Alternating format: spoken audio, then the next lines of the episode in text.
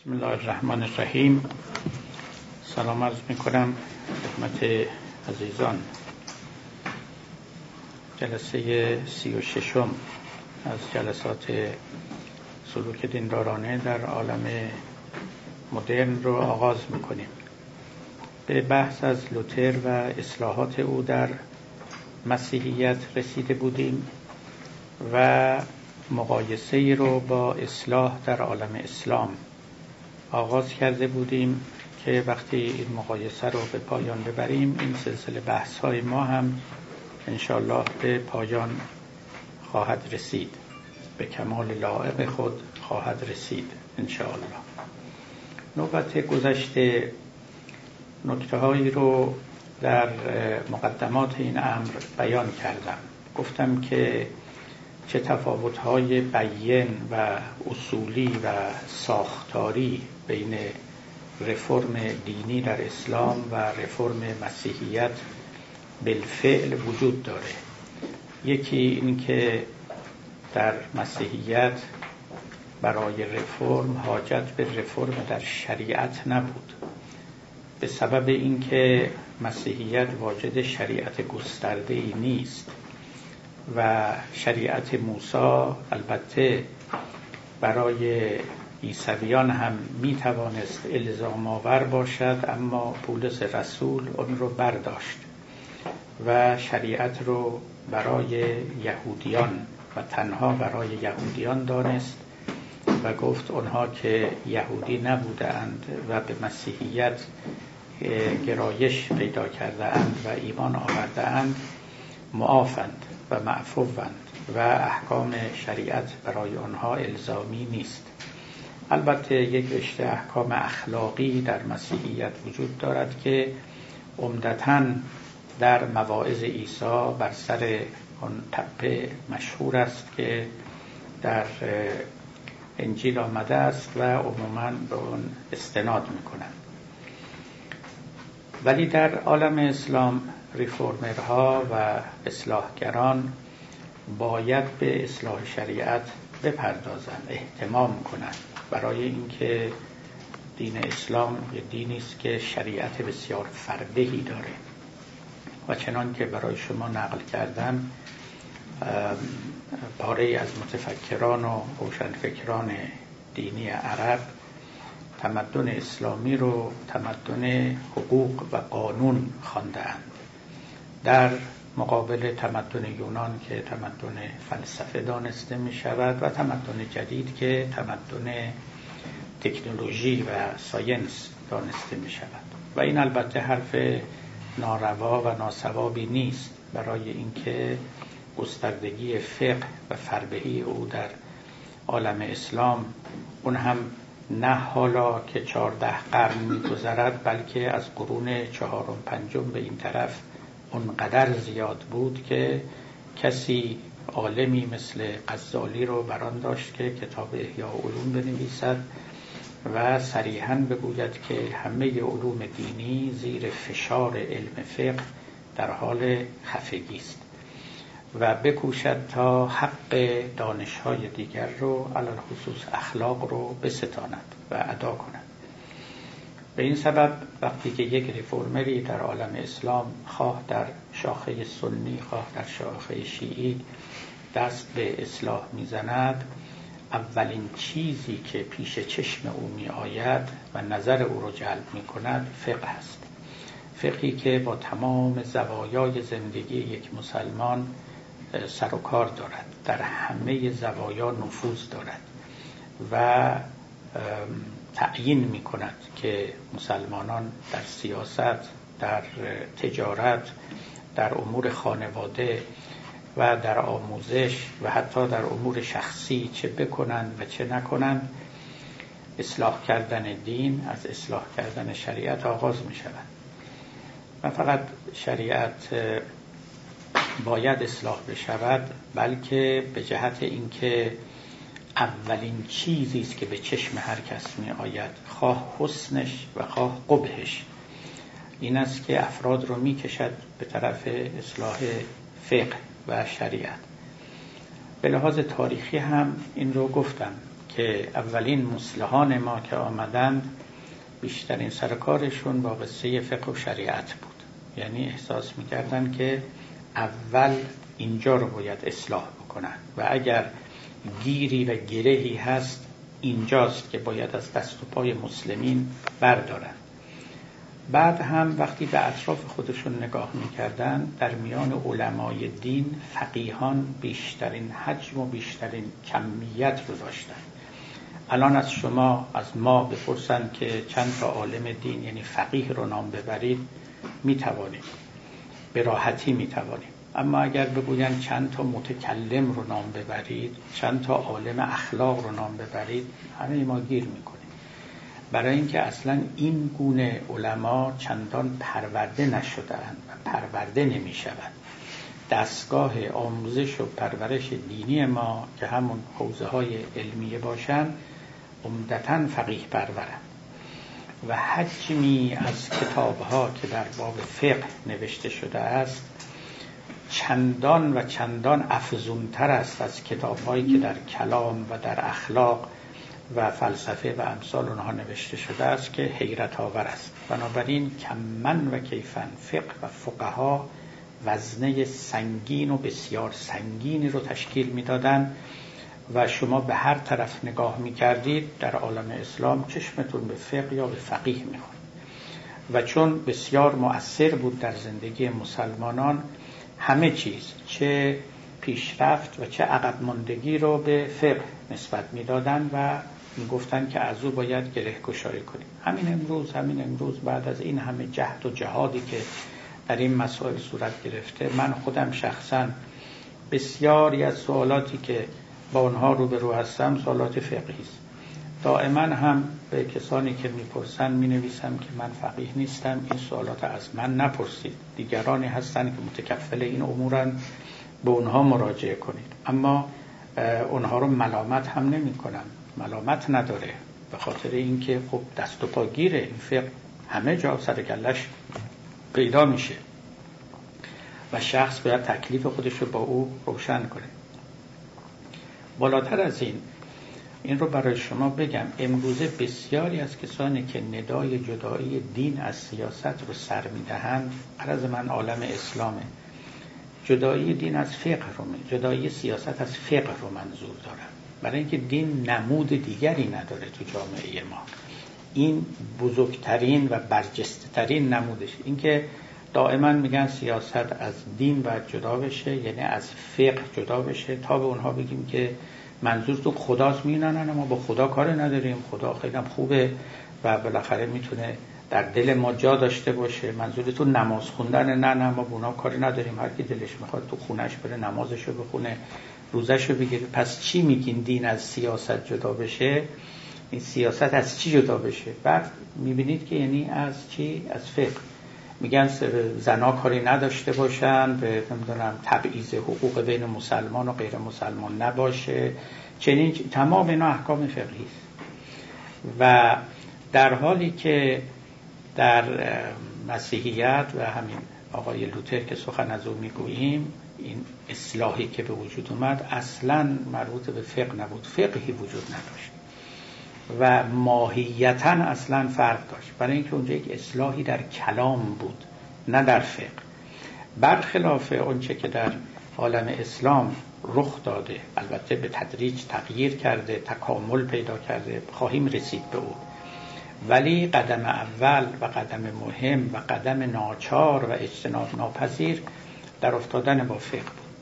این رو نوبت قبل اجمالا اشاره کردم و گفتم که پس از انقلاب اسلامی هم در ایران ندای فقه پویا که برخواست به همین سبب بود.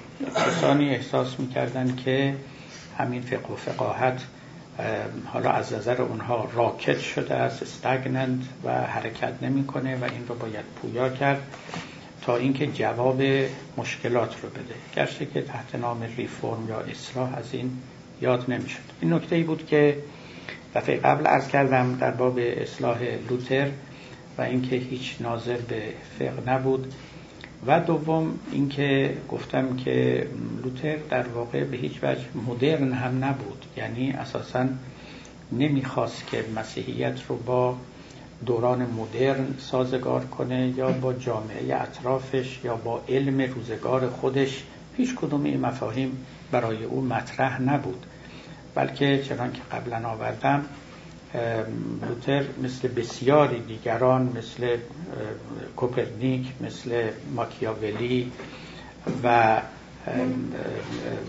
دانشمندان دیگری که در همون حول و حوش در اروپا ظهور کردن اینا در پیچ تاریخ قرار داشتن. یعنی توسط اینها بود که تاریخ اروپا به دو فاز یا دو پریود قبل از مدرنیته و بعد از مدرنیته تقسیم می شود در حالی که یک اصلاحگر مسلمان جدید خودش روی دنیای کاملا مدرن و تکنولوژیزه و پر از ازدهام علم می‌بینه که به هیچ وجه نمی‌تواند اینها رو نادیده بگیره و در محاسبات اصلاحی خود اینها رو باید دخالت بده.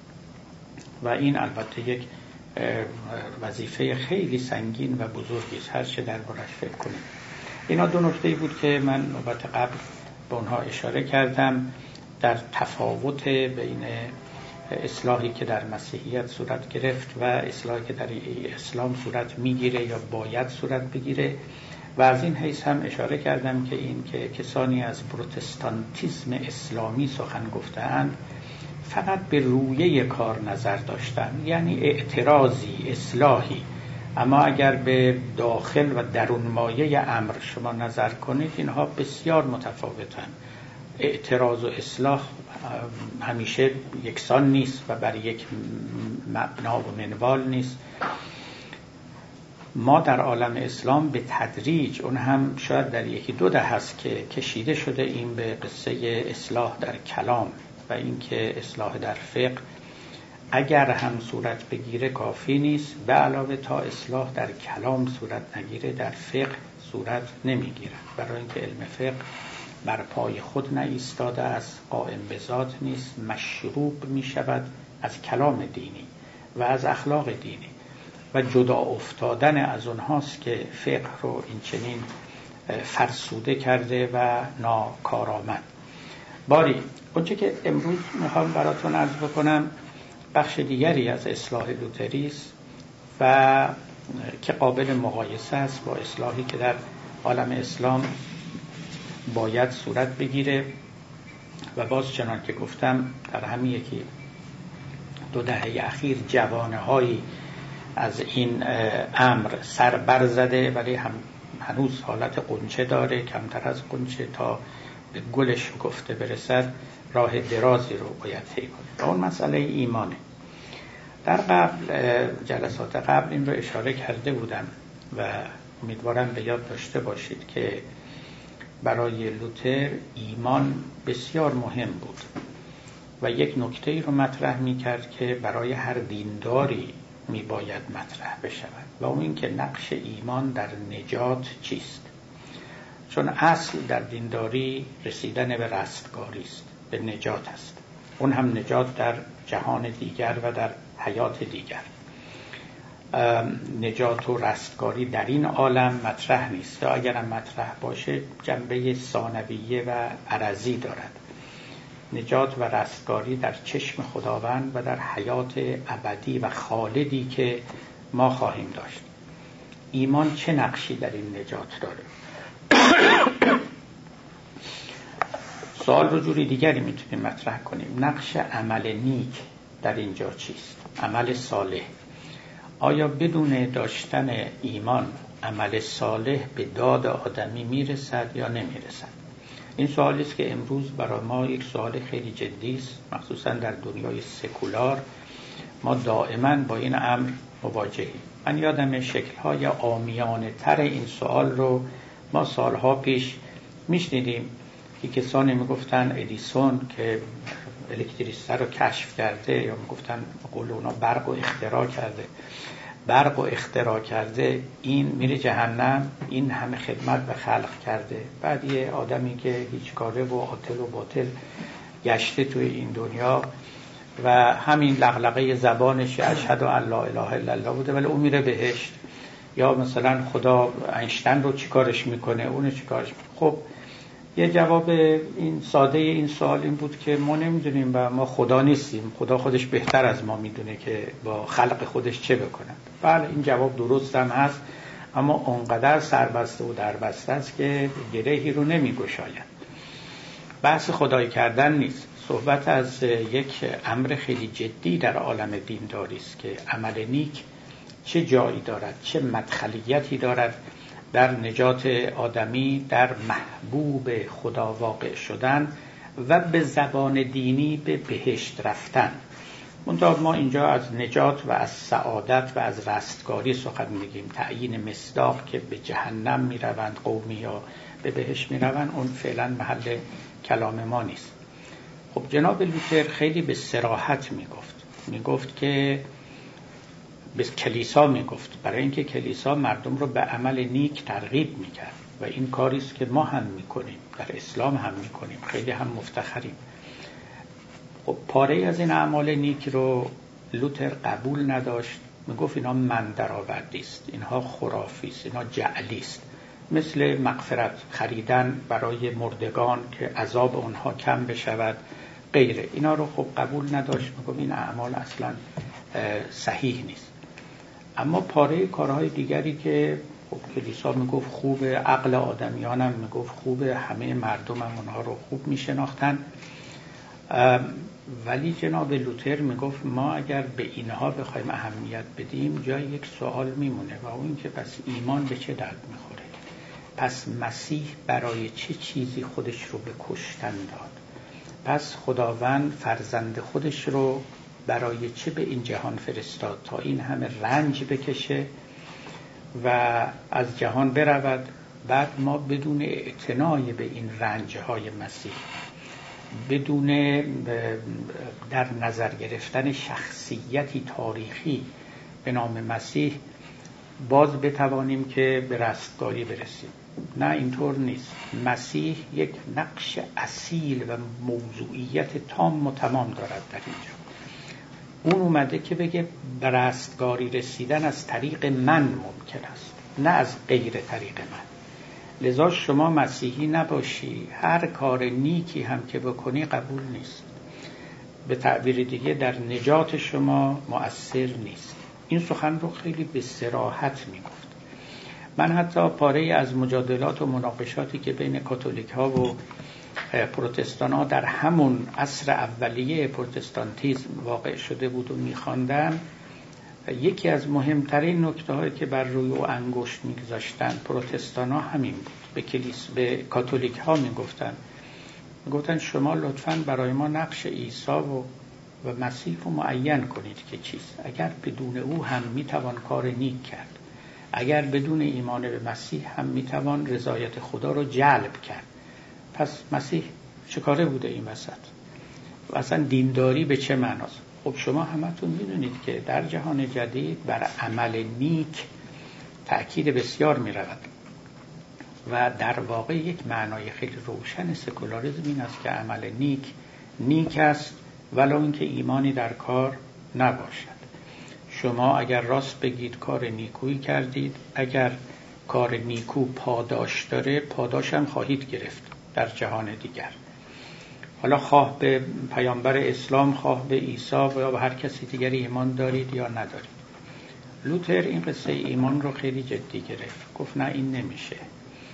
و مخصوصا برای شما گفتم وقتی که ذکر مصائب مسیح می‌کرد و اینکه چنین مردی با چنون درجه از عظمت که پسر خداست آمده و این همه رنج ها کشیده و بر صلیب رفته اگه نقشی در رستگاری ما نداشته باشه همه اون کارها عبس و بیهوده بوده است. خب ما این رو می‌تونیم منتقل کنیم به عالم اسلام می‌تونیم منتقل کنیم به یهودیت و همین رو بگیم. بگیم که خب این موسی اگر نقشی ندارد پیامبر اسلام اگر ندارد ما می‌تونیم یه جاده فرعی بزنیم به موازات دیانتی که اینها آوردن و بگوییم که کاری به پیامبران نداریم ایمان به اونها هم نمیاریم حتی ایمان به خدا هم نمیاریم. اما کارهای خوب رو تا بتوانیم به اندازه که بتونیم انجام بدیم. خدا دیگه چه طلبی از ما داره؟ مگه این پیامبران رو نفرستاده بود که ما کار نیک بکنیم؟ خب ما که داریم کار نیک می‌کنیم. دیگه چه کار بکنیم که خداوند راضی بشه قانع بشه؟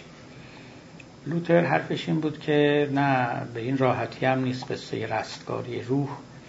یک تعلقی رو لازم دارد به یک موجودی به یک واسطه ای که این واسطه نامش مسیح بود. این میانجیگری مسیح فوق العاده مهم بود. اگر ما بخوایم به زبان دینی خودمون بیان کنیم همون مفهوم ولایت در اینجا خیلی خیلی کاربرد داره و خیلی دخالت داره. شما باید تحت ولایت کسی باشید. و اگر این ولایت این سایه ولایت بر سر شما نباشه کارهاتون معنا ندارد. از نظر خدا از نظر لوتر از نظر قائلان به ولایت. و قرضم هم اینجا ولایت ولایت سیاسی نیست ولایت معنوی است. زیر سایه ولایت معنوی یک کسی یک پیری یک پیامبری باید باشید تا کارهای شما اصلا معنای معنوی پیدا کنه و در رستگاری روح شما مؤثر باشه. در غیر این صورت یه کارهای خوبی شما همینطور کردید و انتظار پاداش هم نداشته باشید. حتی اکثر این که شما را عذاب نمی کنن. ولی عذاب نکردن یک مطلب پاداش دادن و به رستگاری روح رسیدن کاملا یک مطلب دیگری است. من می‌خوام همین نکته رو مطرح کنم و واقعا معتقدم که در رفرم دینی اسلامی این از اون چیزهایی است که چنان که باید و شاید مورد توجه و مداقه قرار نگرفته و سوالی است که برای ما هم باید مطرح باشه. سوالی است که برای کاتولیک ها هم مطرح شد بعد از اون پافشاری و اصراری که لوتر بر قصه ایمان داشت. اگر برگردیم به دوران اولیه تاریخ اسلام دقیقا ما این نزاع رو می‌بینیم. و اتفاقا مقایسه لوتر با اون ادوار خوب می‌تونه نشون بده که چیزهایی رو ما از سر گذراندیم یا به تعبیری دعواهاشو کردیم نزاهاشو کردیم و تا حدودی به نتایجی هم رسیدیم اما بعد فراموش کردیم. و بعد در جای دیگری اینا پی گرفته شد و از نو مورد توجه قرار گرفت و که امروز می‌تواند به بیداری چشم ما بشود و باعث بشه ما دوباره در اینها بیاندیشیم و شاید با بازخانی و بازاندیشی به نکته های تازه هم برسیم. ملاحظه کنید از ابتدا در عالم اسلام هم عینا این سوال بود که عمل چه نسبتی با ایمان دارد؟ من فعلا ایمان رو در گیومه به کار می‌برم و به یک درک خیلی سطحی و آمیانه از او فعلا بسنده می‌کنم. بعدا ایمان رو من باید بیشتر تعریف کنم. چون ایمان یک کلمه است که نمیشه رها کرد در فضا و بدون تعریف و تدقیق. اما فعلا اجمالا همون درک اولیه‌ای که در ذهن همه ما هست همون رو مورد یعنی مبنا قرار میده ایمان چه نسبتی با عمل داره؟ یعنی شما به منزله یک مؤمن مؤمن به هر دینی. عملتون آیا موجب ضعف ایمانتون میشه؟ موجب تقویت ایمانتون میشه؟ ایمان داشتن شما موجب کیفر و پاداش شما میشه؟ و از همه مهمتر اگر شما کار خصوصا ناروایی یا معصیتی از نظر شرع کردید چه به سر ایمان شما میاد؟ این سوال رو خوارج یعنی در اینجا اینطوری بگم. اگر ما گمان کنیم که عمل پاره از ایمان است اینجوری بیاندیشیم. عمل پاره از ایمان است. اونگاه اگر شما در مقام عمل تنبل باشید کاهل باشید و ضعیف باشید ایمانتون هم ضعیفه. اما اگر عمل شما عمل قوی و عمل کلانی باشه و در مقام انجام کارهای نیک پیشرو و تازنده باشید خب عمل ایمانتون رو هم باید گفت قویه. نه اینکه نشانه قوت ایمانه. مثلا این خودش قوت ایمانه. چون عمل از شما سر می‌زنه. اونجا هم که شما معصیت بکنید نه اینکه نشانه ضعف ایمان است. این خودش ضعف ایمانه. چون چنان که گفتم عمل پاره است از ایمان. در این تعریف. بذارید یه نمونه ای رو براتون بگم. نمونه چندان خوشایندی هم نیست. همتون می‌دونید که در نهج البلاغه یه خطبه کوتاهی از امام علی آمده است که زنان چند تا عیب دارن چند تا نقص دارن. یکی اینکه ایمانشون ناقصه یکی اینکه نصیبشون یعنی حق الارثشون ناقصه یکی هم که عقلشون ناقصه. خب؟ این ستا رو ایشون بیان کردن. وقتی که از جنگ جمل ایشان برگشت و, و خب جنگی که با آیشه بود بعضی میگن ایشون عصبانی شده بود این چیزها رو گفت. ولی بالاخره یک خطبه کوتاهی خون گفت معاشر الناس. ای مردم بدانید که زنان نواقص الحضوظ نواقص العقول و نواقص ایمان هم حزشون کم است ناقصه هم عقلشون هم ایمانشون.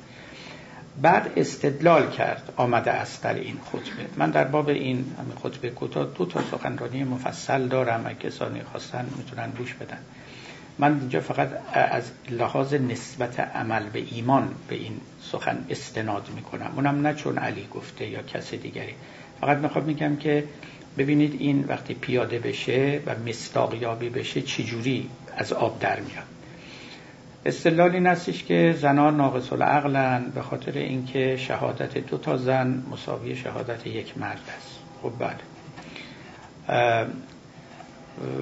شهادت و رعتینه که شهادت رجل واحد. و زنان نقصان حز و بهره دارن برای اینکه مواریسهن علل انصاف مواریس رجال میراثشون نصف میراث مردان. و ناقص ایمانن من به این الان کار دارم. ایمان زنان ناقص است. چرا؟ قعود قعودهن عن الصلاه و سیام فی ایام حیزه در دوره قاعدگی زنان نماز ندارن روزه هم ندارن. خب. بعدم نتیجه گیری می کند که فکونو من خیارهن علا حذر ولا تطیعوهن فی المعروف. حتی لا یطمعن فی المنکر از زنای بد که به پریزید هیچی و از خوبان هم احتیاط کنید خیلی نزدیکشون نشید. این این امور به کنار. این این تئوری این سخن هر که گفته باشد از یک مبنای برمیخیزه. وقتی که زنی اونم تازه به دستور شرع در مدت کوتاهی از ماه رو وظیفه ندارد که نماز بخوانه وظیفه ندارد که روزه بگیره چون در عمل کم گذاشته نه اونم به تقصیر خود بلکه حتی به فرمان شر. چون علا حال عملش کمتره لذا ایمانش هم کمتر است. این چی میگه؟ میگه عمل پاره است از ایمان. نه اینکه نشانه است از ایمان. وقتی که شما کم نماز بخونین ایمانتون کمه. کم حج برید. حالا بر همین قیاس میشه گفت اگر کسی مستطیع نشد مستطیع نشد و نتوانست حج بره. این ایمانش باز کمه. ناقص ایمانه. چون یک عمل عبادی رو نتوانسته انجام بده. به هر دلیلی. و امثال اینا. ذهنتون رو به اون خطبه کذا و کذا مشغول نکنید. من این رو فقط از این باب گفتم. حالا شما ببینید خوارج که اینا علی رو کشتن. اینا این تئوری رو داشتن. من به همین دلیل اصلا خیلی شک دارم که این حرفا مال علی باشه. اینا مال امثال خوارج بود. خوارج رسما معتقد بودن که عمل جزو ایمانه و مرتکب کبیره کافره. یعنی شما اگر یه گناه کبیره انجام بدید اصلا خارج شدید از ایمان. بی ایمانید و قتل شما واجبه. خون شما هدره. و در عمل این چنین می‌کردن. یعنی کسانی رو که به خیال خودشون مرتکب کبیره می‌دانستن مثلا کسی خب قتل کرده بود آدم کشته بود خب یه گناه کبیر است. نه به خاطر اینکه آدم کشته به خاطر اینکه یه معصیت بزرگ کرده. اگر کسی مثلا زنا کرده بود اگر کسی دزدی کرده بود اگر کسی مثلا نمازش رو نخونده بود خب این یک معصیت کبیر است. محتق قتل می‌دونستن. و میکشتن. خب بیجهت نبود که اینا فتوا به قتل علی هم دادن و نهایتا احتمام کردن و موفق هم شدن. ولی البته می‌خواستن معاویه هم بکشن ولی اونجا موفق نشدن چون معاویه از حسن اقبالی که داشت از قضا همون روزی که قرار بود توطعه قتل اجرا بشه کسی دیگه رو به جای خودش فرستاد مسجد برای نماز خوندن و نقشه خوارج نگرفت و پیاده نشد. به هر حال علی رو هم کافر می‌دونستن. کافر می‌دونستن چون از نظر او گناه کرده بود گناه کبیره کرده بود. نه اینکه علی اعتقادشو به خدا از دست داده بود منکر خدا شده بود منکر معاد. نه از نظر اونا گناه کرده بود. گناهش چی بود؟ در حکمیت. یعنی وقتی که قرار شد که از طرفین داور معین بشود یک مرتبه این قوارش پریدن وسط و گفتن که لا حکم الا لله حکمیت از آن خداوند است و علی چون به حکمیت تن داده حکمیت که اتفاقا نهایتا هم به زیان علی و اطرافیانش تمام شد کافر شده و چون یه کار ناروا کرده کار خلاف کرده یه گناه از نظر اونا کرده. و لذا کشتنی است و کشتنی. ببینید این یه نکته است که شما نسبت عمل رو با ایمان چقدر می‌دونید؟ اصلا نسبتی داره یا نداره؟ اگرم داره اینقدر محکمه که وقتی کسی کار خلافی کرد گناهی از او صادر شد ما او رو خارج از ایمان بشماریم و حتی به لحاظ فقهی او رو واجب القتل هم و محدور و دم هم بشماریم. خب این یه نکته. درست به همین دلیل و به اینکه این نمی‌تونست جا بیفته معقول نبود. از پیامبر اسلام چنین چیزی دیده نشده بود و این یک اجتهادی بود. اگر بتونیم اسمش اجتهاد بذاریم که خوارج می‌کردن بسیار افراد تندروی به اصطلاح امروزی داعشی بودن. واقعا داعشی های ابتدای اسلام دقیقا همین خوارج بودن. خب درست در مقابل اینها یک فرقه پدید آمد در عالم اسلام که شما شاید نامش رو کمتر شنیده باشید به نام مرجعه. مرجعه که با حمزه نوشته میشه. مرجعه این کلمه از ارجاع بیاد ارجاع در پایانش همزه که به معنای یا امیدوار کردن است یعنی رجاع بخشیدن یا به معنای تأخیر انداختن است. هر دو معنا رو داره و هر دو هم مناسبه. اینا معتقد بودن که عمل هیچ دخلی به ایمان نداره. هیچ دخلی. یعنی صد درصد متضاد با ایده خوارج. شما هر کار زشتی هم انجام بدید به ایمانتون لطمه نمی‌خوره. و هر کار نیکی هم انجام بدید خب پاداشش رو میگید ولی باز ایمانتون همونیست که بوده. ایمان ربطی به عمل نداره. و معتقد بودند که این باعث میشه که آدمی امیدوار باشه همواره مرجعه بودن و اینکه هزار کار بد کرده چون ایمانش محفوظه لابد هنوز از دایره نجات و سعادت بیرون نرفته و می‌تواند امیدوار باشد که دوباره به راه برگرده یا محبوب و مقبول خداوند واقع شود. یا به معنای اینکه این پاداش و کیفر به تأخیر میفته و بستگی داره به اینکه شخص وقت مرگ چگونه بمیره. اگر مؤمن بمیرد اونگاه پاداش کارای نیکش رو می‌گیره. اگر مؤمن نمیرد لابد خداوند معامله دیگری با او خواهد کرد. اما اونچه که در این دنیا مطرح بود این بود که ایمان رو هیچ دخالت عمل رو هیچ دخالتی در ایمان ندید. یک کسی هزار گناه هم می‌کنه نگید ایمانش ضعیفه. نگید اصلا بی ایمانه نگید کافره اصلا دم از این حرفا نزنید. و این البته یک اثر سیاسی هم داشت. اولا مسلمان ها رو همواره در دایره اسلام میگذاشت و اجازه نمی‌دید اینها خارج بشن. اینکه شما فلان کار بد کردید پس از ما نیستی نه این نبود. یک نوع سعه صدری نشان می‌داد یک فراخی حازمه نشان می‌داد که ولو انحرافات بسیار از شما سر زده ولی همچنان از آن مایی همچنان مقبولی همچنان می‌توانی به رستگاری برسی. خارج از ریل نشدی. خب این نکته بود. اما یک جنبه دیگر هم داشت و او در سیاست بود چنان که پاره از آنالیست ها تحلیلگران نوشتن اینا حاکمان رو تبرعه می کردن. یعنی می گفتن هر ظلمی جناب معاویه می‌کنه فلان حاکم اموی می‌کنه. نماز نمی‌خونه شراب می‌خوره مردم رو بی جهت می‌کشه اموال مردم رو میدوزه. هر چیزی رو که اسلام نهی کرده این حاکم انجام میده. کمون که پاره از حاکمان اموی واقعا اینطوری بودن. یکیشون اصلا اون ولید ابن عبدالملک بود کدوم بود؟ این یک هیچ از هیچ کاری که پروا نداشت. بعدم یک کنیزی داشت خیلی زیبا و این خیلی دم دوستش داشت. اصلا تمام وقتش رو واسه این گذاشته بود. یک بار نشسته بود با این کنیز محبوب خودش شراب می‌خورد و انار دون کرده بودن و با هم می‌گفتن و میخندیدن و میخوردن. یک حبه اناری در گلوی این کنیزک گیر کرد و هرچی هم تکونش دادن نشد خفه شد. جلوی چشم این آقای شاهزاده خفه شد. اجازه دفن این رو نمی‌داد. از بس اینو دوست داشت. روزها این کنیزک مونده بود تا بدنش بو گرفت. تا بالاخره یه عده اومدن گفتن آقا زشته جناب خلیفه جناب پادشاه. چه اشعاری برای سرود؟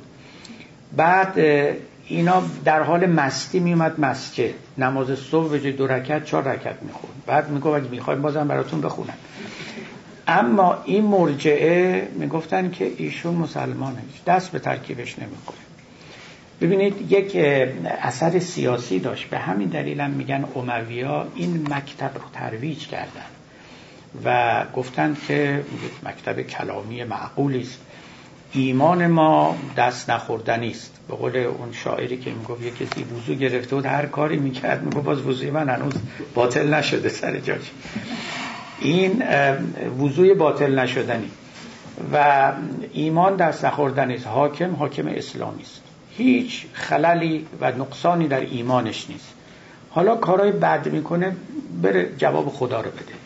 ما باید اونو مسلمان بدانیم. خب این هم یک مطلبی بود. یک فایده سیاسی برای حاکمانی داشت که هم می‌خواستن که این ردای اسلامیت رو برتن داشته باشن و هم ملتزم به هیچ یک از لوازم و قیود و امر و شریعت نباشن. مرجعه برای خودشون کر و فری داشتن مدتی یک گرد و خاکی به پا کردن و نظرهایی رو به خودشون جلب کردن. تا بالاخره ما می‌رسیم به دو مکتب مهم کلامی در اسلام که عبرت گرفتند تجربه آموختند از این دو موضع متضادی که خوارج و مرجعه داشتند و اونها یکیشون معتزله بود و یکیشون اشاعره بود. شیعه رو هم من می‌تونم اینجا یاد کنم ولی شیعه در عموم این موارد رأیش مانند رأی معتزل است مانند مکتب اعتزال است. بلکه باره از بزرگان مکتب شیعه مثل سید مرتضا که از متکلمین بزرگه اینا رسما معتزلی بودن و عقاید اونها رو میپذیرفتن و در تحلیل های دینی و کلامی خودشون به کار میبردن. اینجا خب دو تا موضع خیلی مهم پدید آمد. همه اینها بعدا روشن می‌کنه. کاری رو که لوتر کرده و نسبتی رو که او برقرار کرده بین عمل و ایمان. معتزله یک طریق خاصی رو در پیش گرفتن. شاید یک سوالی الان برای شما هم پیدا شده باشه که خب اگر ما بگیم عمل با ایمان هیچ نسبتی نداره قدری سنگین ناپذیرفتنی است. از اون طرف اگر بگیم عمل جزو ایمانه و پاره از ایمانه به طوری که گناه کبیره موجب سلب ایمان می شود و شخص کافر شمرده میشه این هم سقیله چکار کنیم؟ معتزله درست یک موضعی در این میان گرفتن. گفتن مرتکب کبیره یعنی کسی که یک معصیت کبیره ای رو مرتکب میشه. نه کافر است نه مؤمن.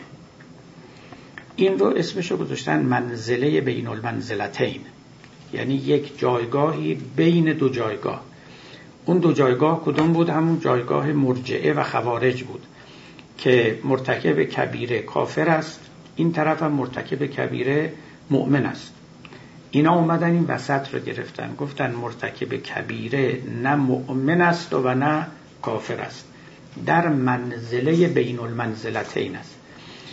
معتزله پنج اصل مهم داره. اصلا اعتزال مکتب اعتزال بنا شده از سقفی است که بر پنج ستون زده شده است که توحید هست و عدل هست و امر به معروف و نهی از منکر و چهارمیش منزله بین المنزلتین است. این اصلا که از اصول مکتب اوناست. پنجمیش هم وعد و وعیده. اینکه اگر خداوند وعده ای داده وفا می‌کنه اگرم وعیدی داده اونم وفا می‌کنه. چون اینا مورد اختلاف بود با دیگران با مکاتب دیگه. شیعیان البته در اینجا از اونا پیروی نکردن. در قصه منزله بین المنزلتین عقیده شیعه این نبود. اما این یک رأی مهمی بود که در عالم اسلام ابراز شد. و به خوبی نشان می‌داد که چه تشویش و تزلزلی اینجا وجود داره که ما شخص گناهکار رو کجا بنشانیم. بگیم مؤمن مؤمن این سخته. بگیم کافر کافر اینم سخته. پس بیایم این وسط یه چیزی یه جایگاه متوسطی رو اختیار کنیم که نه کافر است و نه مؤمن است. اما خب پس کیه بالاخره این نه کافر است و نه مؤمنه؟ پس چیه؟ من البته این این رأی رو میپسندم ها. ولی بحث البته رأی بنده نیست اینجا. برای اینکه اصلا این سیاه و سفید کردن ها که یا کافر داریم یا مؤمن و این وسط هیچ مقامی وجود نداره به گمان من سخن معقولی نیست. همه اون جاهایی که شما دایکوتومی دارید یعنی یه دوگانه دارید که گویی این دوگانه یکی روبروی دیگری می ایسته این دوگانه های خشک انتظایی در مقام عمل چندان مفید نیستند درست مثل که بگیم یا سیاه سیاه یا سفید سفید. خب بله در مقام تعریف در مقام مقول بندی می توانید بگید. اما واقعا در عالم خارج سفید سفید و سیاه سیاه که ما نداریم انواع رنگا داریم بین سفید و سیاه. و هر چیز دیگری از این قبیل. مثلا میگن فلانی یا سکولاره یا دینداره. اینطوری نیست. ما اصلا بارها من اینجا خدمت شما گفتم ما هیچ مقوله خالصی تو این دنیا نداریم. چه در عالم طبیعت چه در عالم انسانی. اینکه یک چیزی خالص خالص مطابق تعریفی که از او می شود در جهان خارج متولد و متحقق بشه ما نداریم. همیشه آمیزه ای از چیزهای مختلفه. به همین سبب ایمان با کفر آمیخته است کفر با ایمان آمیخته است. اگر ایمان رو سفید سفید بدونید کفر رو سیاه سیاه بدونید این وسط انواع رنگا وجود داره. کمی سیاه هست کمی سفید است غیره غیره. و یکیش اتفاقا همین قصه عمل است. که حالا از نظر معتزله شخص گناهکار رو بین ایمان و کفر می نشاند یادتون باشه باز تأکید می‌کنم من هنوز ایمان رو برای شما معنی نکردم. هنوز کفر رو هم برای شما معنی نکردم. به همین مفهوم ساده ای که در اذهان ما هست فعلا موقتا و اجالتا بسنده کردم. این طلب شما. من باید اون رو معنا کنم تا تمام این حرفایی که داریم می‌زنیم. در یک نور تازه روشنتر بشود. الان ابهاماتی داره و این ابهامات رو فعلا نمیشه کارش کرد. خب این رأی معتزله بود. گفتم یکی از ارکان مکتب کلامی اونها بود. این طرف میایم. دو فرقه دیگه داریم. یکی شیعه است که البته خیلی نزدیک به معتزلن و یکی هم اشاعره. یک اسکول کلامی بسیار مهم و معتبر. که می‌توان گفت در غیر شیعه یعنی در عالم اهل سنت مکتب غالبی است مکتب مسلط است. ما امروز معتزلی نداریم در اهل سنت. همه اشعری هستند. و معتزلی روشن فکرهای دینی اهل سنت هست که تعداد معدودی هم. بسیار معدودن یعنی عموم روشن فکران دینی. و ریفورمرهای دینی در عالم اهل سنت. کسانی هستند که به اشعریت پشت می‌کنن و به اعتزالیت نزدیک می‌شوند. چون پاره از مواضع اشعری همواره مشکل آفرین بوده در جهان جدید به طریق اولا و به نحو مزید. لذا مثلا یکیش این که در اشعریت خب عقل خیلی رتبه نازلی داره. عقل در ایمان و در دین ورزی. و در دین شناسی بسیار مورد تحقیر و تخفیف قرار می‌گیره. عقل حد اکثر عقل برای فهمیدن به کار میره نه عقل برای نقد کردن. ببینید عقل چندین فونکسیون داره. کمترین فونکسیون عقل فهمیدنه. یعنی سخن کسی رو شما میشنوید بفهمید. کتابی رو می‌خوانید بفهمید. این اولین و نازلترین سطح اقلانیت اما سطح بالاتر این است که اون سخن رو بتوانید نقد کنید. می‌خواد این سخن یا این تکست که شما می‌خونید یه تکست بشری باشه یه تکست به اصطلاح آسمانی باشه. فرق نمی‌کنه. شما عقلتون رو در مقام نقادی باید بتوانید به کار ببندید اشاعره عقل نقاد رو نمیپذیرفتند فقط عقل فهیم رو میپذیرفتند در حالی که در مکتب اعتزالی ما هم عقل در مقام فهم و هم عقل در مقام نقد رو داریم و اونها چنین ارزشی و چنین قوتی برای جوهر عقل قائل بودند باری در اشعریت همون قصه تکرار شد. شبیه شیعه یعنی در اینجا شیعه و اشعری از این حیث نزدیکن و با معتزلی ها فاصله دارن. و اون اینکه عمل جداست از ایمان. جداست. یعنی شما حتی که گناه کبیره هم انجام بدید ایمانتون سر جاشه. مؤمنید. ولی خب البته مؤمن گناهکارید مؤمن فاسقید. اما یک مؤمن فاسق کافر محسوب نمی شود خارج از هیته هویت اسلامی نمی شود خب شیعیان هم این رو می‌گفتن. لذا ما حالا با دو حال مکتب تازه روبرو شدیم و اون این است که ایمان رو با عمل گویی نسبتی نیست. در طول تاریخ فرهنگ اسلامی ما یک مکتب دیگر هم پیدا کردیم. حالا از اینجا من نقبی می‌زنم به اونچه که بعدا لوتر گفت و نقبی می‌زنم به باز تعریف کفر و ایمان تا اونچه که الان گفتیم روشن بشه. تا الان اونچه که من راجع به کفر و ایمان می‌گفتم منظور از ایمان تصدیق بود. یعنی شما تصدیق به وجود خدا می‌کنید. تصدیق به وجود نبی یا به حقانیت معاد می‌کنید. عموم این کسانی که من همه این مکاتب و این مدارسی که ازشون یاد کردم چه شیعه چه متزله چه اشعری چه خواره چه مرجع اینا تعریفشون از ایمان یک دسته تصدیقات بود که در ذهن شخص مؤمن حضور داره. همون که ما اونها رو اصول اعتقادات میشماریم. اگر شما قبول دارید یعنی صادق می‌دانید این گزاره را که خدایی هست.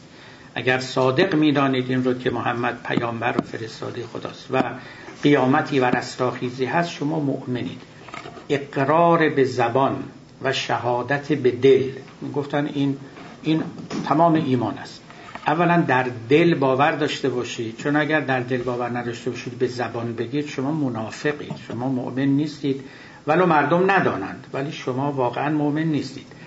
پس یکی اقرار به دل یکی هم شهادت به زبان است. وقتی که ابراز کردید اعلام کردید که من به وحدانیت خدا معتقدم به نبوت محمد معتقدم شما مسلمانید بعد ایمان.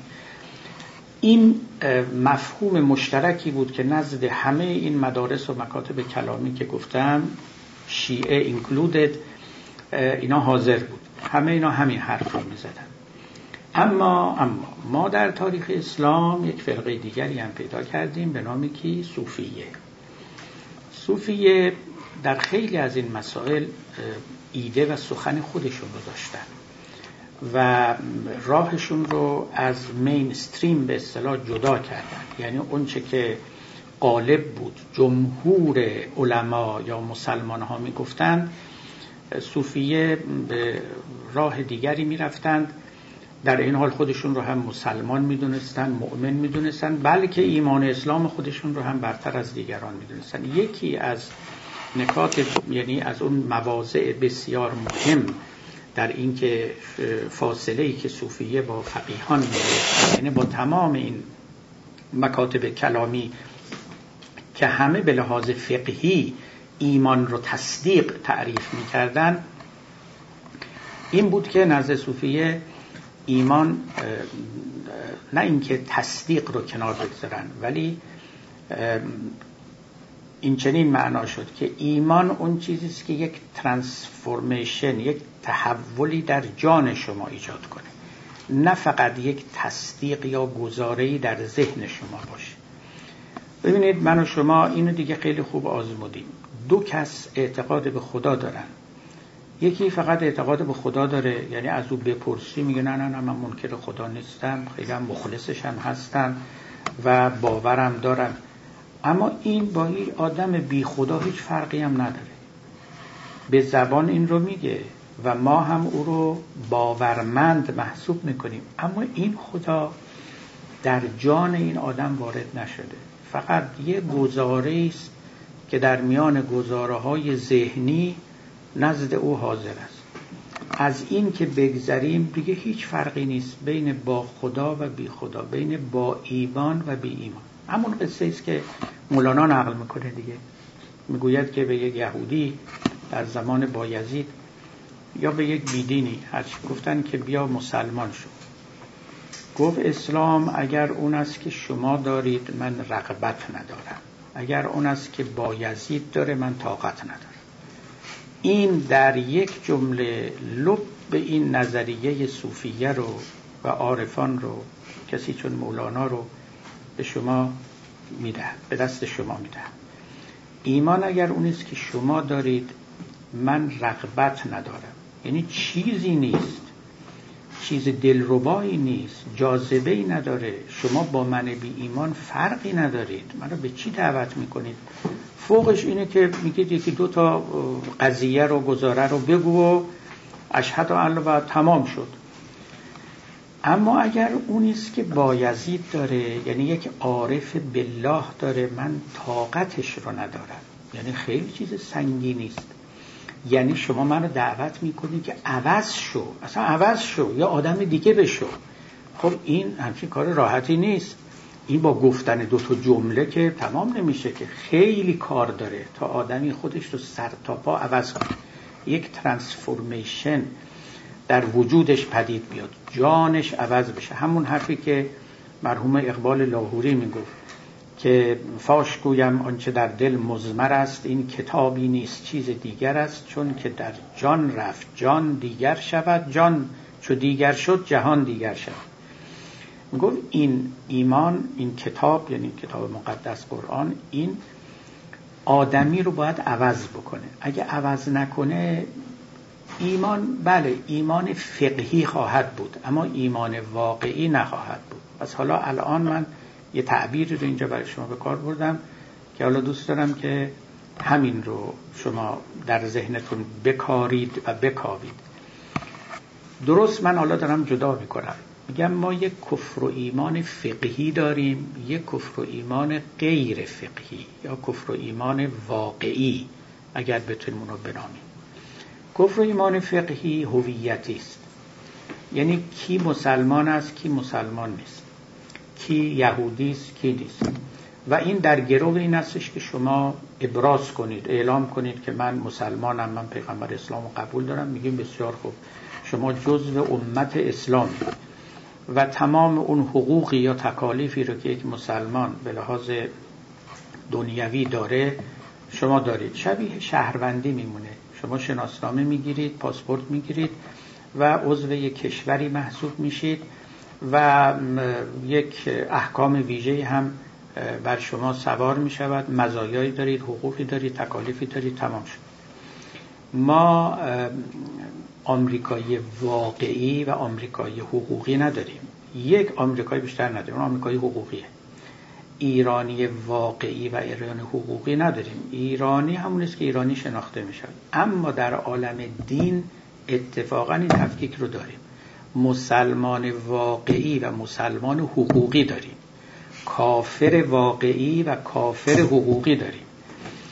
یا بگیم کافر فقهی و کافر واقعی. در عالم اعتبارات و قراردادهای اجتماعی اینطوری نیست. وقتی شما پاسپورت کشوری رو گرفتید دیگه شما واقعا قرار دادن اعتبارا حقیقتا غیر حقیقتا دیگه شما عضو اون کشوری شهروندید و تمام شده رفت.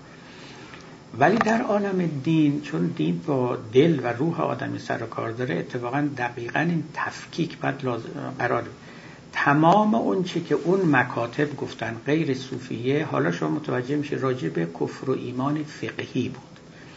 چه کسی رو ما به لحاظ قراردادی یعنی قراردادهای فقهی ما که به دل مردم و روحشون دسترسی نداریم چه کسی رو ما جزو امت اسلامی محسوب کنیم؟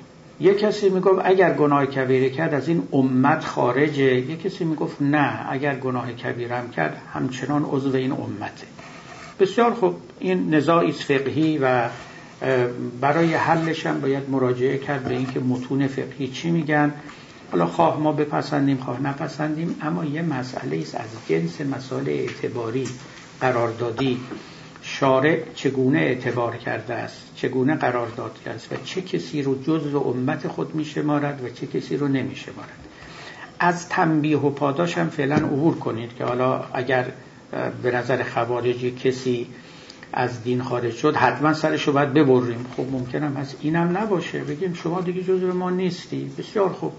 برو دنبال کار خوده اما می‌تونیم هم خیلی تندرو باشیم داعشی باشیم میگیم همین که از ما نیستی اصلا آدم نیستی. بنابراین باید ما رو از روی صفحه کره زمین تو رو حذفت کنیم. این هم یه تئوریست یه رئیس خب ولی تمام اینها در این نکته که کفر و ایمان فقهی مشترک بودن. و صحبتشون این بود که شما اگر کاری کردید که گناه کبیر محسوب شد کجا قرار دارید؟ اینجا معتزله یک رأی خاصی دارن که در واقع نه او رو مؤمن می‌دونن نه کافر نه جزو امت اسلام نه بیرون از امت اسلام. یک چیزی است که آدمی رو در میان راه معلق نگه میداره و نمی‌تواند داوری کنه. اینا مشکلاتی بود که لازمه بست تمدن و فرهنگ اسلامی بود. یعنی یکی از مهمترین مسائلی که مسلمان ها با او روبرو شدن همین بود که مسلمان کیست. سوال از هویت بود. مسلمان کیست؟ ما به چه کسی بگیم مسلمان؟ چه کسی رو خودی بدونیم؟ چه کسی رو غیر خودی بدانیم؟ انقدر همین اختلافات بالا گرفت. این دو تا مطلبی که من گفتم نیست. اونقدر این اختلافات بالا گرفت که در حال اومدن گفتن سلوات بفرستین صلح کنین چون دیگه هیچ کس مسلمان نیست. چون اونقدر فرقه های کلامی کوچیکی به وجود اومدن که عملا می‌گفتن مسلمان فقط ماییم بقیه خارجن از دایره اسلام. چیزی باقی نمانده بود کسی باقی نموند. غزالی بود تو قرن پنجم اومده کتابی نوشت به نام فیصل و تفرقه بین الاسلام و زندقه و اونجا داوری کرد و گفت بابا هر کی نماز می‌خونه مسلمونه. حالا هر عقیده توی کلش می‌خواد باشه. خیلی صلحی اینجا پدید آورد. بعدم خب اشعری هم که بود می‌گفت خب نمازم که نخونی بازم مسلمونی فقط گناهکاری. خب خیلی مسئله حل شد خیلی خوب بود. از بسیاری نزاعها جلوگیری شد. و شما به اون دوران سیالیت کلام اسلامی که دوران خیلی خوب بود پر شکوفایی هم بود. بنگرید انواع آراء رو در این زمینه می‌بینید. خب حالا ما اگر قبول کنیم که کفر و ایمان فقهی فقط جنبه هویتی داره و این همون حرفی است که غزالی هم دقیقا زد. می‌گفت فقه یک علم دنیوی است و ایمان هم یک امر دنیوی است. یعنی شما می‌تونید از ترس این که مسلمان ها نکشنتون بیاد بگید اشهد ان لا اله شما به لحاظ دنیا فقهی مؤمنید. خلاص به لحاظ فقهی مؤمنید. هیچ فقیهی نمی‌تونه به شما بگه شما ایمان ندارید. چون هیچ کسی هم در داخل دل و قلب شما رو نمی‌تونه ببینه. لذا شما مؤمن محسوب میشید. این کار تمام. ولی ولی سوال غزالی این بود که خودش هم یک صوفی بود و دیگر پس اون ایمانی که به درد می‌خوره چیه؟ یعنی در نجات و رستگاری دخالت داره چیه؟ اینجا بود که پای دل به میان آمد و یک معنای دیگری از ایمان که ایمان فقط تصدیق نیست فقط بیان و اعلام این تصدیق نیست. اون فقط به درد هویت و عضویت در امت اسلامی می‌خوره. اونم در این جهان. اما ایمانی که رستگاری برای شما میاره ایمانی است که در شما یک تحول بنیادی پدید میاره و یا شما رو عاشق می‌کنه یا شما رو خائف می‌کنه. یعنی یا این اینها هر دوتا مقوله هست. خود غزالی خیلی پر از خوف بود. مولانا پر از عشق بود ولی مهم نبود. خداوند یک ترانسفورمیشنی در اینها به وجود آورد. اصلا یک وجود دیگری به اینها بخشیده بود. و هر مؤمن راستینی باید اینطوری باشه. یعنی این خدا و ایمان او باید تو جان او حضور داشته باشه. او رو عوض کرده باشه. همون که مولوی گفت که مؤمنان باشد که اندر جزر کافر از ایمان او حسرت خورد. مؤمن اون کسی است که کافرا هم حسرت او رو می‌خورن. میگه میگن عجب انسان شده. عجب متکامل شده. عجب عوض شده. نه اینکه ظاهری نه به لفظ و به زبان. همه سر تا پای این گویی معطر شده شستشو شده پاک شده. این حقیقت ایمانه و این همون چیزی است که رستگاری میاره. برای اینکه رستگاری اینه همین که آدمی توی همین دنیا نجات پیدا کرده باشه. یعنی از دست اون رضائل و ناپاکی ها و آلودگی ها و این نجات پیدا می‌کنه. یعنی عملا. خب در حیات دیگر و در جهان دیگر هم این چنین خواهد بود. خب بیایم سراغ آقای لوتر. لوتر وقتی که میگه ایمان عامل رستگاری است دقیقا همین رو میگه. ایمان تصدیقی رو نمیگه. از اینجا ببینید که در واقع لوتر یک شباهتی به صوفیه ما داره. ایمانش ایمان صوفیان است. میگه باید عاشق مسیح شد و از طریق این عشق باید عوض شد. بدون او خب اینجا خوب روشن میشه که شما فقط عمل نیک انجام بدید. اما بدون اینکه رو از سر عشق انجام بدید او معتقد است که این دستگیری نمی‌کنه از شما. دستگیری نمی‌کنه. برای اینکه نقشی در ترانسفورمیشن شما نداره. نداره. ببینید خیلی این مسئله مهمی است و جالبه و برای یک مصلح دینی تعمل در این مطلب فوق العاده لازمه که ببینید اگر شما از من بپرسید که دارو خوردن به درد می‌خوره یا نه من میگم اگر این دارو به شما سلامت بخشید معلومه که خوب به کار آمده. اما اگر این دارو به شما سلامت نبخشید خب بیهوده بوده دیگه. عمل نیک اگر شما رو متحول بکند سودمنده. اما اگر شما رو متحول نکنه یه کارهای خوبی انجام دادید که دادید. بسیار خوب این جهان هم آبادتر میشه. اما انتظار این که شما رستگاری به معنای رسیدن به یک مراتب بالایی و بالایی داشته باشید نداشته باشید. یک چنین انتظاری نباید داشت. نه اینکه کار نیک بده اما کار نیک بدون ایمان موجب رستگاری نمیشه. این مفهوم که نامش عمل صالح هست در اصطلاح ادبیات اسلامی عمل صالح در ادبیات اسلامی هم کافی شمرده نشده است. همه شما می‌دونید عمل فی سبیل الله مهم است. یعنی اینطوری نیست که فقط کار نیک بلکه کاری فی سبیل الله یعنی اون مسیر رو بخواد طی بکنه. اون موجب نجات میشه. برای اینکه از سر ایمان و از سر عشق برمیخیزه. نوبت قبلم اشاره کردیم به اون سوره که الذین آمنو و عمل الصالحات. حالا از لوتر شما بپرسی میگه عمل صالح و فی سبیل الله فقط فی سبیل المسیحه همین تمام شد. در اسلام و در قرآن من اینا رو دیگه دارم فشرده میگم. اینطوری نیست. هم اسلامی هم یهودی هم مسیحی هم سابعی هم مجوسی. همینا در قرآن آمده اینا عمل صالحشون مقبوله. فی یعنی چون مؤمنن. مؤمن به یک دینی و به یک واسطه ای از وسائط که همون پیامبران باشن. حالا ما اگر کلاه خودمون رو قاضی کنیم این سوال رو حالا نوبت بعدم بیشتر خواهیم کاوید بالاخره جایگاه ایمان چیه؟ یعنی پیامبران اومدن ما کار خوب بکنیم فقط؟ کارهای اخلاقی یا اینکه باید یه ایمانی داشته باشیم. ایمانم نه ایمان فقهی و کفر فقهی یعنی عضو یه امتی بودن. یک به یه جایی خودمون رو وصل کنیم و از یک چیزی آویزان بشویم ما رو کاملا عوض بکنه. کدومی که از این دوتاست اینجاست که در واقع میشه گفت این تفاوت خیلی عمیق و دقیق بین سکولاریزم و دین پیدا میشه.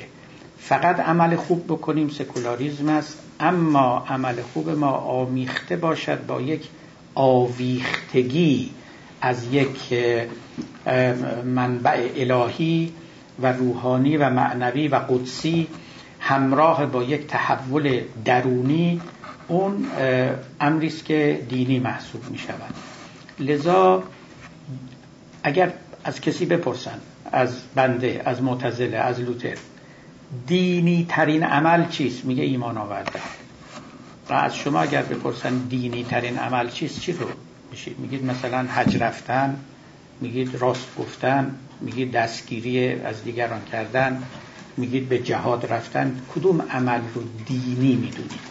دینی ترین عمل چیست؟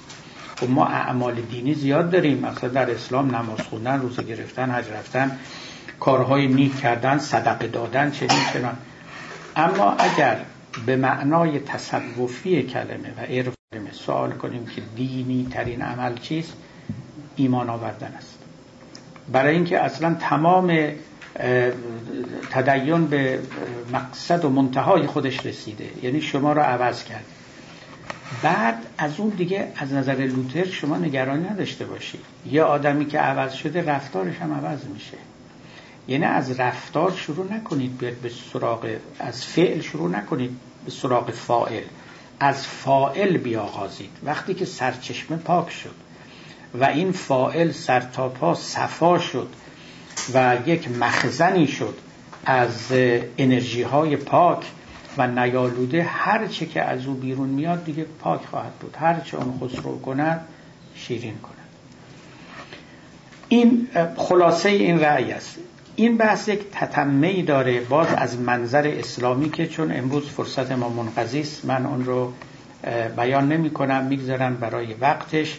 امیدوارم که برای شما هم سوال انگیز شده باشه و حقیقتا پرسش های خیلی فربهی رو برای شما ایجاد کنه و نوبت بعد که این بحث رو ادامه میدیم همراه با بعضی مسائل دیگه به اون پرسش هم بتونیم بپردازیم و این بحث رو شکوفا کنیم. این مسئله فقط شرح افکار لوتر نیست. چون که گفتم مقایسه است. و من می‌خوام نتایجی برای حالیه خودمون بگیرم. برای جهان اسلام برای اینکه نقش ایمان رو معین کنیم معنای ایمان رو نسبتش رو با عمل و, با سکولاریزم و بس چیزهای دیگه که انشالله به آینده میسپاریم و سلام علیکم و